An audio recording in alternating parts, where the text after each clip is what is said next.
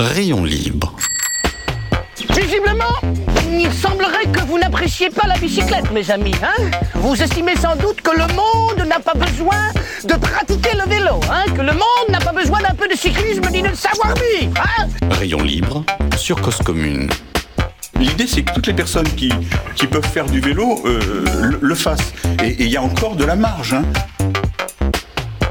Que le vélo, c'est tellement euh, un outil qui rend libre. Rayon libre, présenté par Jérôme Sorel sur Cause Commune. Bonjour à tous, bonjour à toutes, bienvenue sur Rayon Libre, ravi de vous retrouver, on est toujours sur Cause Commune, merci à toi, oui toi là qui nous écoute, merci à Abel Guggenheim pour sa chronique qui viendra à 14h25, merci aussi évidemment à Olivier Gréco et merci à vous auditeurs et auditrices. Euh, un édito par semaine en introduction de Rayon Libre, c'est du boulot, quoi donc m'inspirer cette semaine m'a fait me questionner quel parallèle entre ce que je lis, vois, entends et le monde du vélo.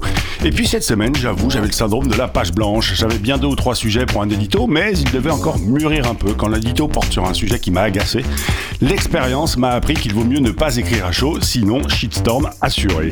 Les chiffres de médiamétrie sont sortis la semaine dernière. Et oui, mon édito de la semaine, il va parler de radio et je vous parler de cause commune.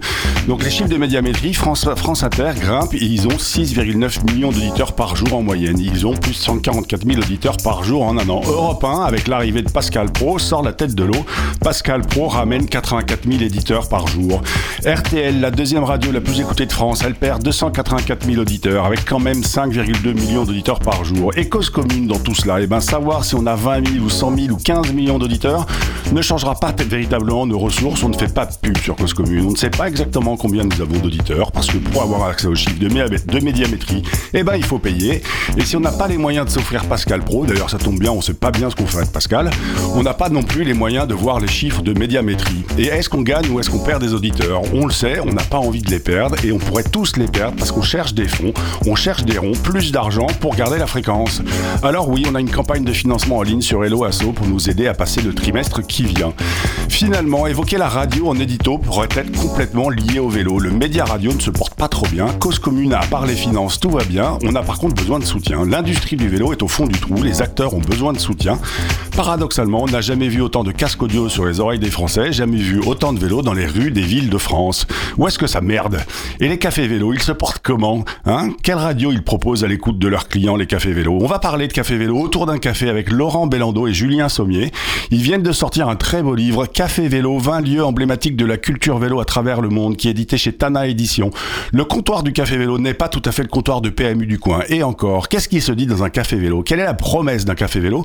Voyons tout cela avec Laurent Bellando et Julien Sommier, qui sont tous les deux au micro avec nous. Laurent est en face de moi et Julien, il est dans son café vélo qui s'appelle Style. Messieurs, bonjour et pardon pour cet idiot un peu long. Merci d'être avec nous aujourd'hui. Avant d'évoquer ce livre, le rôle du café vélo dans la ville ou la vie d'un cycliste, je vais vous laisser vous présenter. Peut-être Laurent, à vous l'honneur alors Laurent, je vous entends pas et voilà, voilà je vous ça entends. Y est, le micro est branché. Et Bonjour oui, Jérôme. Il fallait remonter le, le, curseur. Bonjour Laurent. Bah écoute, euh, merci de m'accueillir dans ce très beau studio. Euh, bah moi, je suis un auteur de livres euh, sur les vélos entre autres. Ouais. Ça va faire mon quatrième avec Café Vélo. Euh, je suis aussi euh, à, le reste du temps un directeur artistique euh, passionné et, et, je fais aussi les mises en page de mes livres. Enfin, voilà, c'est difficile de se présenter comme ça, il y a tellement de choses à dire. Oui, mais en tout cas, ce qui est sûr aussi, c'est que vous êtes quand même beaucoup sur un vélo, hein, quand vous n'êtes pas en train de prendre, prendre des photos ou de visiter les cafés vélos. Ah tiens, c'est vrai, oui. Nota notamment pour les auditeurs auditrices, Laurent qui habite en Avignon est venu, alors pas à vélo jusqu'au studio de Rayon Libre, mais en tout cas, il est venu à vélo. Euh, il, le vélo est au chaud là-haut. Ouais, j'ai pris le virus en 2012 et, euh, et aujourd'hui, bah, je, je n'ai cessé de, de, faire plus de vélo toujours, tout le toujours. temps, tout le temps. Julien, vous nous entendez? Moi, je vous entends très bien, vous m'entendez? Ouais, on vous entend. Le, le, son est pas dingue, mais c'est pas grave. Julien, vous dites-nous un peu plus sur vous. Vous, vous êtes euh, responsable de cette ah, boutique ouais. style, style ouais, coffee shop? C'est ça. Moi, je suis responsable de style, euh, style coffee shop et cycleware, le, le, premier café cycliste parisien. Je suis également un aventurier à vélo. Je suis aussi, bah, comme Laurent, comme, comme beaucoup, je pense, on, souvent à vélo quand je suis pas en train de travailler. Euh, Julien, ma première question va, va, se tourner auprès de vous. Je dis en édito que le monde du vélo, le monde de la radio se porte pas à merveille. Le monde du vélo se porte pas à merveille en ce moment. Le, votre café vélo, le style coffee shop qui est situé rue, de rue Fontaine à Paris, comment il se porte? Ah nous, on se porte plutôt pas mal. Euh, on, a, on a, avec le temps, ça va bientôt faire 8 ans, on a consolidé une communauté. Du coup, on, on est soutenu euh, par une communauté française et internationale. C'est vrai que le monde du vélo, c'est pas au top cette année. Après deux belles années 2020, 2021-2022, où les chiffres s'étaient un peu emballés, euh, ça, ça, redescend un peu la consommation, mais comme nous, on vend vraiment, principalement de, en plus des cafés, des, espaces cafés qui, qui, qui, tournent vraiment bien, on vend de l'équipement pour cyclistes et pas vraiment des vélos complets. On, s'en sort pas trop mal parce qu'on est plus dans, dans la mode que, et, et l'habillement que dans le que, que, dans le, vélo, que, que, dans le vélo. Le vélo, la mécanique, ouais. c'est peut-être ça qui sympathise plus dans, dans, le marché du vélo. Merci, euh, le, merci. Alors c'est vrai que le son est pas très bon, mais Laurent, euh, selon vous, pourquoi on vient dans un café vélo? On vient dans un café vélo, euh, surtout, surtout pour y retrouver la communauté. La communauté ouais. cycliste, quelle qu'elle soit d'ailleurs, hein, ça peut être du vélo de route, du gravel, comme on voit dans le livre d'ailleurs. Il y a, y a dix... En fait, ce qui est passionnant dans le livre d'ailleurs, c'est que toutes les communautés sont différentes, ont toute leur identité, mais elles ont toutes ce point commun qui est ce, ce, cette espèce de camp de base euh, qui est le café vélo. Après, euh, moi, ce qui était un peu à l'origine aussi du projet de livre, et c'est c'est ce qui a fait que j'en ai parlé à Julien et qui, qui, qui, qui a fait qu'on s'est motivé à écrire ce livre, c'est que il y a aussi un, un, côté aventure qui est que moi, quand je vais dans une ville où je sais qu'il y a un café vélo, même si je sais qu'il y a, enfin, si je sais pas qu'il y a un café vélo, je, je vais en chercher un, voir s'il y, en a un pour aller rendre visite à, et découvrir un petit peu la facette, une autre facette du vélo, une autre facette des communautés cyclistes euh, dans, dans cette, cette ville. Donc, euh, c'est un peu tout ça qu'on va chercher dans un café vélo et on est souvent surpris de ce qu'on y découvre d'ailleurs parce que même si on va chercher quelque chose en, particulier, on, découvre toujours de nouvelles choses. Moi, j'ai en tête un café, entre autres à Majorque, où c'est quasiment un musée euh, à l'effigie de, de, son fondateur qui, qui, a été champion du monde de, piste. Ou, enfin, à chaque fois, voilà, chaque fois c'est une, une découverte. Quoi. Alors on reviendra après là-dessus parce que justement, je pense qu'il y a aussi ce sujet-là. C'est qu'est-ce que, est-ce que le, le, le, le succès d'un café vélo tient pas finalement en l'équipe qui est sur place?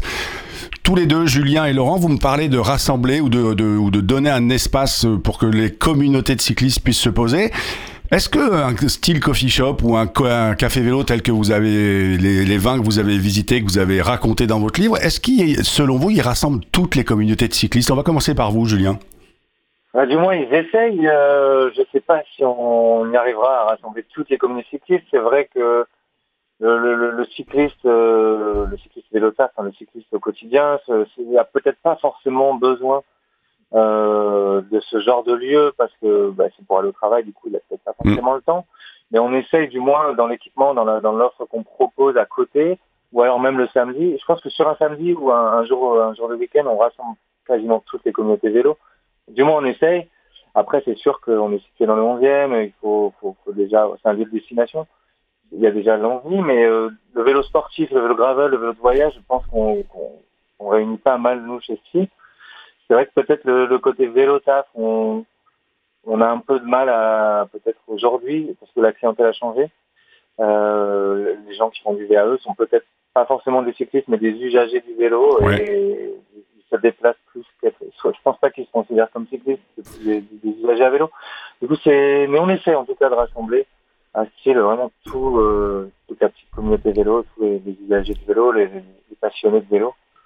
Mais, mais, on est, on est, mais, mais, on, mais, aussi les gens qui font pas de vélo, parce qu'on est aussi un café de quartier, donc c'est un savant mélange. Justement, là, c'est intéressant. Un café de quartier, c'est aussi ce que vous avez vu, Julien, Julien ou Laurent, quand vous visitez ces 20 sites ou ces 20 lieux. Finalement, euh, un café vélo, c'est aussi un café de quartier un, ou, ou un café de destination où on se retrouve, qu'on ait une passion pour le vélo ou pas, Laurent? Ah, clairement, euh, moi, c'est ce qui m'a marqué, les, les lieux euh, qui ont le plus de succès, qui, qui, qui m'ont en tout cas laissé les meilleurs souvenirs, sont ceux qui justement arrivent à cette alchimie euh, entre la, la, la, vie communautaire du quartier et celle de, des pratiquants de vélo. Et d'ailleurs, euh, le patron de, de, du café vélo à Ayrshire, à côté de Londres, euh, nous expliquait que c'était amusant de voir les familles venir au début et petit à petit s'intéresser au sujet, et puis finalement s'acheter un vélo et, et, finalement venir faire du vélo comme tout le monde. Il y a, il y a, il y a, a une vraie porosité entre les deux et c'est quelque chose qu'on ressent aussi chez Style. Hein. Julien, tu peux confirmer, mais moi qui télétravaille souvent chez Style, euh, voilà, il y a un vrai brassage. Euh, euh, des, des, des, communautés de quartier et celles des cyclistes et même internationaux qui viennent souvent chez Style euh, pousser la porte. Quoi. Est-ce que, est-ce que ça veut dire que euh, ouvrir ou tenir un café vélo, c'est une façon un peu différente de militer pour plus de vélos dans, dans les villes? Je pense ben, que ça a contribué au, à l'ouverture. Style est ouvert depuis bientôt 8 ans. aujourd'hui, la place, le vélo, il a vraiment sa place. Donc peut-être dans les premières années, aujourd'hui, c'est je pense que la mairie et les, gens, les habitants ont réussi à faire quelque chose euh, d'impensable encore il y a cinq ans. Aujourd'hui, Paris, une ville, le vélo, euh, ça fait partie des moyens de transport. Donc, euh, mais peut-être dans d'autres villes où, le combat est encore à mener. Quand je dis le combat, enfin, le militantisme est encore présent. Je pense qu'à Paris, ça s'est un peu calmé vu que le vélo a sa place. Mais alors, est-ce que par exemple, euh, quand vous allez en Italie, où la place du vélo au quotidien est quand même très différente d'ici en, France, quand vous allez en Italie ou même aux États-Unis, vous identifiez aussi une sorte de, waouh, ils ont encore du chemin à faire sur le, la place du vélo dans la ville, Julien ou, Laurent? Bah, En Italie, c'est vrai que c'est plus Laurent qui, qui, qui, qui est spécialiste. Moi, pour répondre sur les États-Unis, je pense que les États-Unis, de toute façon, ne feront jamais de vélo au quotidien. Euh, ça reste du vélo très sportif, ça reste du vélo de voyage ou sportif le vélo au quotidien, il ne marchera jamais dans, dans, dans, la, dans, la, façon dont ils ont construit leur ville. Mais pour autant, euh, par exemple, Los Angeles, c'est une des villes peut-être où il y a le plus de voitures au monde, enfin, je l'imagine. Euh, le plus gros trafic. Et faire du vélo à Los Angeles, c'est très safe. Hein. Il y a des pistes cyclables. C'est juste que les distances à parcourir sont énormes. Mais le vélo, enfin le cycliste à Los Angeles est, en sécurité. Euh, par rapport à des villes européennes peut-être où les, rues sont plus petites. C'est juste que c'est pas le moyen de transport le, le, plus adéquat parce que les, les, distances à parcourir sont énormes. Ah, ah, ouais, et Laurent, et après on, lancera l'agenda. Mais Laurent, dites euh, ah, quand vous allez en Italie, par exemple. En, tout cas, ce qui est un, point commun, c'est peut-être ce qu'on peut remarquer le plus facilement, c'est la cohabitation entre les voitures et les vélos. Et euh, bon, bah, c'est assez variable hein, effectivement d'un pays à l'autre. S'il y a un exemple en Europe, euh, c'est l'Espagne où, où, vraiment les cyclistes sont, enfin les automobilistes sont très respectueux des cyclistes et c'est un régal. En Italie, c'est un peu entre deux, entre il y a, c'est encore très moteur, sport motorisé même, mais en même temps, ils sont passionnés par le vélo et donc euh, c'est une question à laquelle c'est assez difficile de répondre. Mais euh, justement, après l'agenda, on parlera un peu de ces, toute cette ouverture culturelle que vous avez fait en, allant euh, visiter ces 20 lieux qui sont dans des pays différents, même s'il y a quelques lieux français malgré tout. Mais oui, est-ce que vous avez identifié des vraies différences de culture et de perception du monde du vélo? Mais là, pour l'instant, on est toujours sur Rayon Libre. On est toujours avec Laurent Bellando et Julien Sommier. Café Vélo, un livre qui est édité par Tana Édition qui présente une sélection des cafés vélos les plus symboliques ou les plus intéressants et pourquoi pas les plus mythiques qu'on peut trouver dans le monde. Euh, c'est le mi-temps de Rayon Libre, donc c'est l'agenda. Qu'est-ce que qu'est-ce qu'on fait quand on écoute Rayon Libre et qu'on est sur Cause Commune 93.1 Eh ben, quoi faire, que voir, que lire ou pédaler cette semaine? Alors il y a le salon Solutrans du camion au vélo pour délivrer la ville. Le vélo semble plus le plus adéquat. C'est du 21 au 25 novembre à Lyon. On avait fait une émission sur le sujet il y a pas très longtemps. CIFAC à partir du 24 novembre au sein du nouveau pôle vélo de Tours Make Friday Green Again. Il paraît que tous les détails sont en ligne. Le, un détail, enfin, vous retrouverez le lien sur la fiche de l'émission. Il y a une expo aussi en piste photo de Philippe Lopez à partir du 27 novembre. Galerie La Villa à des Arts à Paris 18 avec un vernissage le lundi soir 27-11. Venez, il y aura de la bière et une grosse envie de faire un don à cause commune. On en parlait en édito. Et eh ben, filez sur Hello Asso, tapez Cause Commune et vous trouverez la page. Sinon, bien sûr, comme je le disais, tous les liens sur le site sont sur le site de Cause Commune, rubrique Rayon Libre, podcast numéro 229. L'heure de la musique, je vous propose d'écouter Cristiano Magloliano, je suis pas bien certain de le dire comme il faut. Une petite reprise, Mille Amanti, on se retrouve dans 3 minutes. À tout de suite.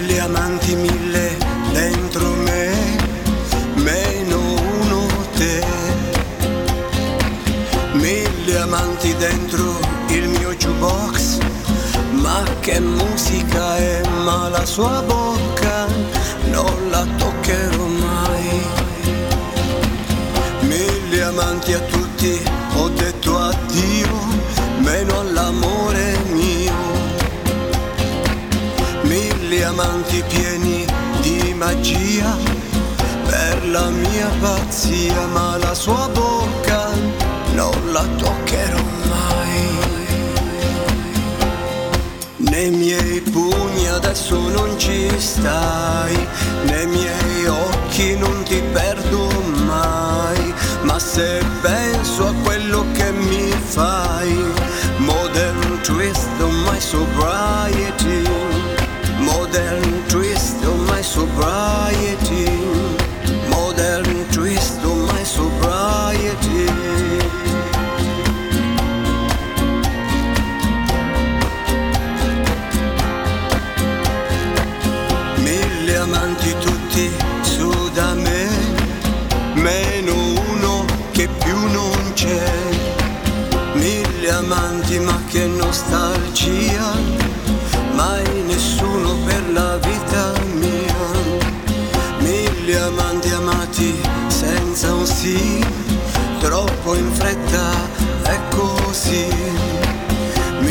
Amanti adesso scorderò ma perché io ci sarò.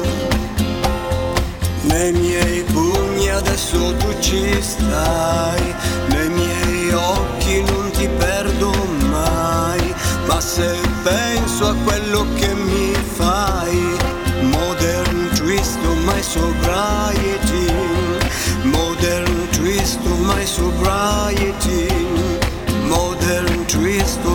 on my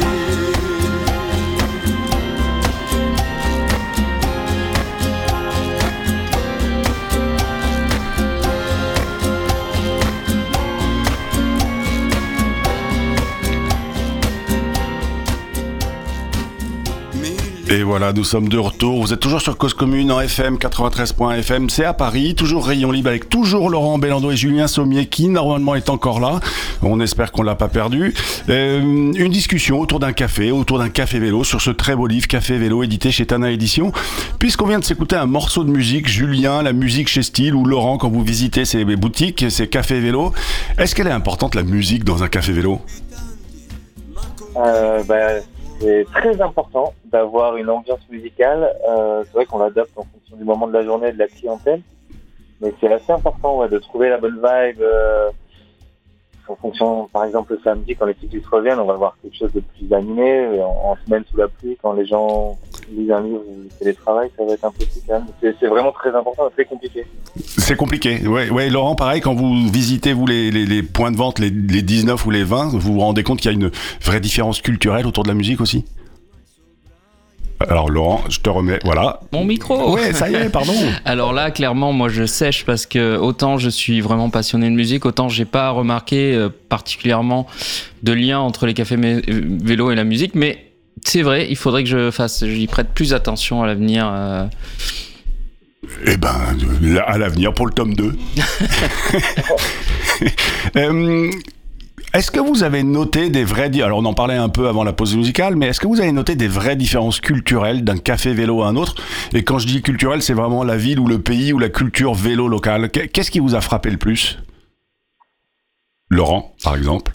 Bah, euh, clairement, euh, en fait, c'est ce qui nous a le plus plu. D'ailleurs, enfin, ça a été la belle euh, découverte de ce livre. euh, c'est c'est que chaque café a sa, son, identité, sa culture, et, euh, et c'est vrai que, euh, euh, en, en fait, on, on voyage vraiment à travers ces, ces lieux parce que euh, ils sont tous empreints d'une façon différente de, de faire du vélo. C'est un peu ce que je disais en introduction tout à l'heure. C'est- C'est que euh, il y a, enfin, il, f- je- il y a tellement de choses à dire. C'est, c'est, c'est- Mais est-ce que c'est une étude un peu sociologique de la place du vélo dans un pays quand on va, quand on, quand on chronique des cafés vélos un peu partout dans le monde?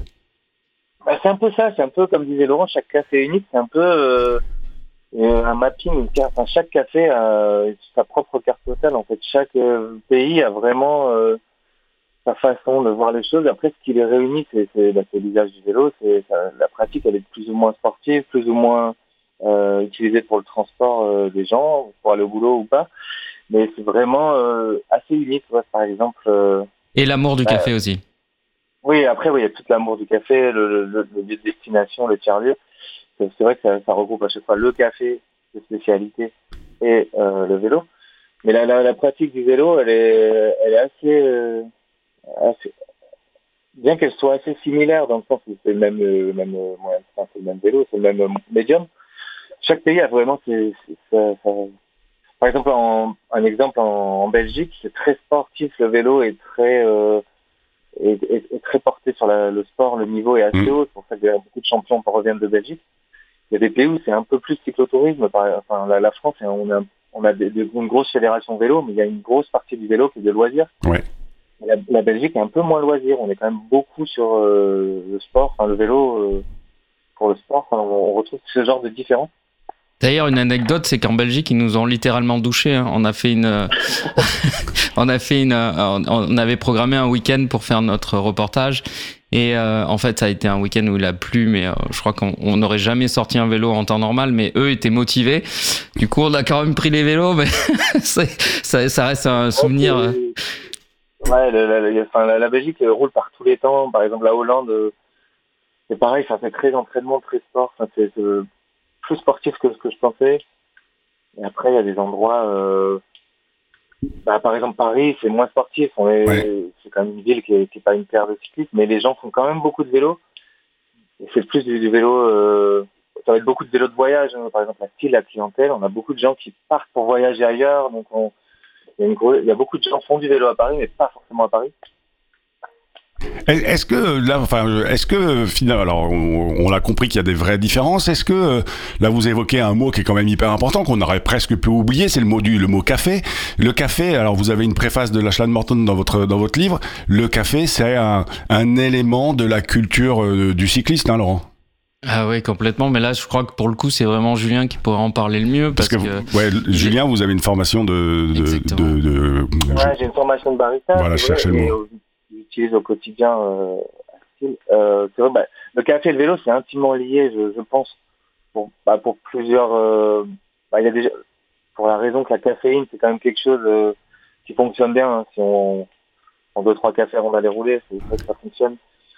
C'est un, c'est un excitant euh, naturel en fait. Ensuite, il y, a, il y a le côté café pour le côté où après un ride ou avant un ride, on se réunit. Ouais, donc la- pas la- l'aspect social, en fait, l'aspect on se retrouve autour d'une tasse, tasse de café ou du- d'une bière, sinon?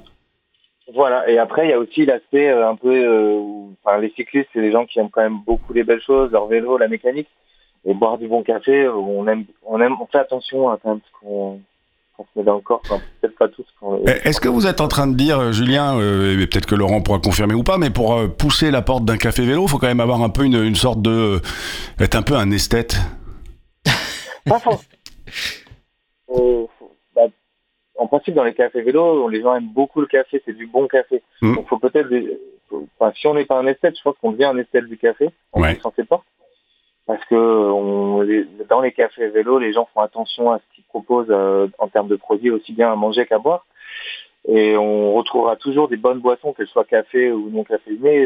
Il y a toujours cette recherche de, de, de- de bons produits. euh, Claire- les- clairement, ça a été mon cas. Euh, je, je, je ne connaissais pas grand-chose en café, à part que j'aimais ça. Et, euh, et grâce à Julien, grâce à ces, toute cette culture qui a autour de ces lieux, bah c'est vraiment, on n'imagine pas à quel point le café est lié à ces, à ces lieux café-vélo.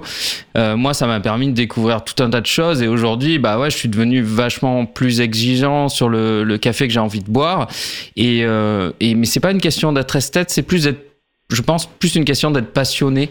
Et Ouais. je pense qu'effectivement, les cyclistes sont des gens qui deviennent très vite passionnés et sans doute c'est lié à, à cet engin-là qui, qui nous permet un petit peu d'être la tête à- au vent et de, de voyager, de, de se dépayser euh, euh, en quelques coups de pédale. Et je pense que tout ça, c'est lié en fait. Et c'est pour ça que le café et le vélo ont tel euh, lien.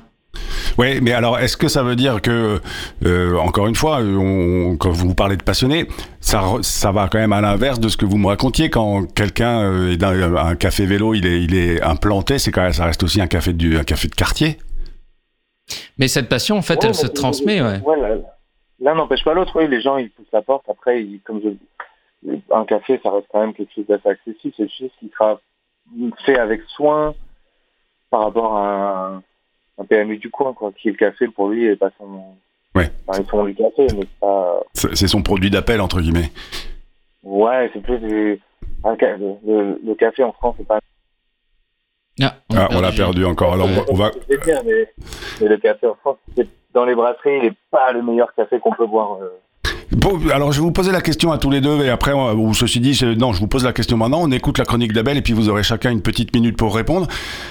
Qu'est-ce qui donnerait, que- quelle serait la bonne raison de pousser un café vélo pour, pour un de nos auditeurs, une de nos auditrices qui connaît pas, qui est jamais allé Et puis la deuxième, c'est euh, pourquoi, euh, pourquoi ce livre Il faudrait le glisser sous sous le sapin de, Noël? Alors je vous, laisse vous répartir là, qui répond sur quoi.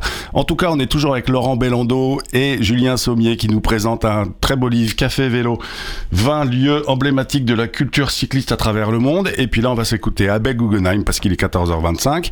Abel Guggenheim, il va nous parler de au vélo en passant par le tramway. Et puis nous pose encore la question, et le piéton là-dedans, qu'est-ce qu'on en fait du piéton? Abel, c'est à toi.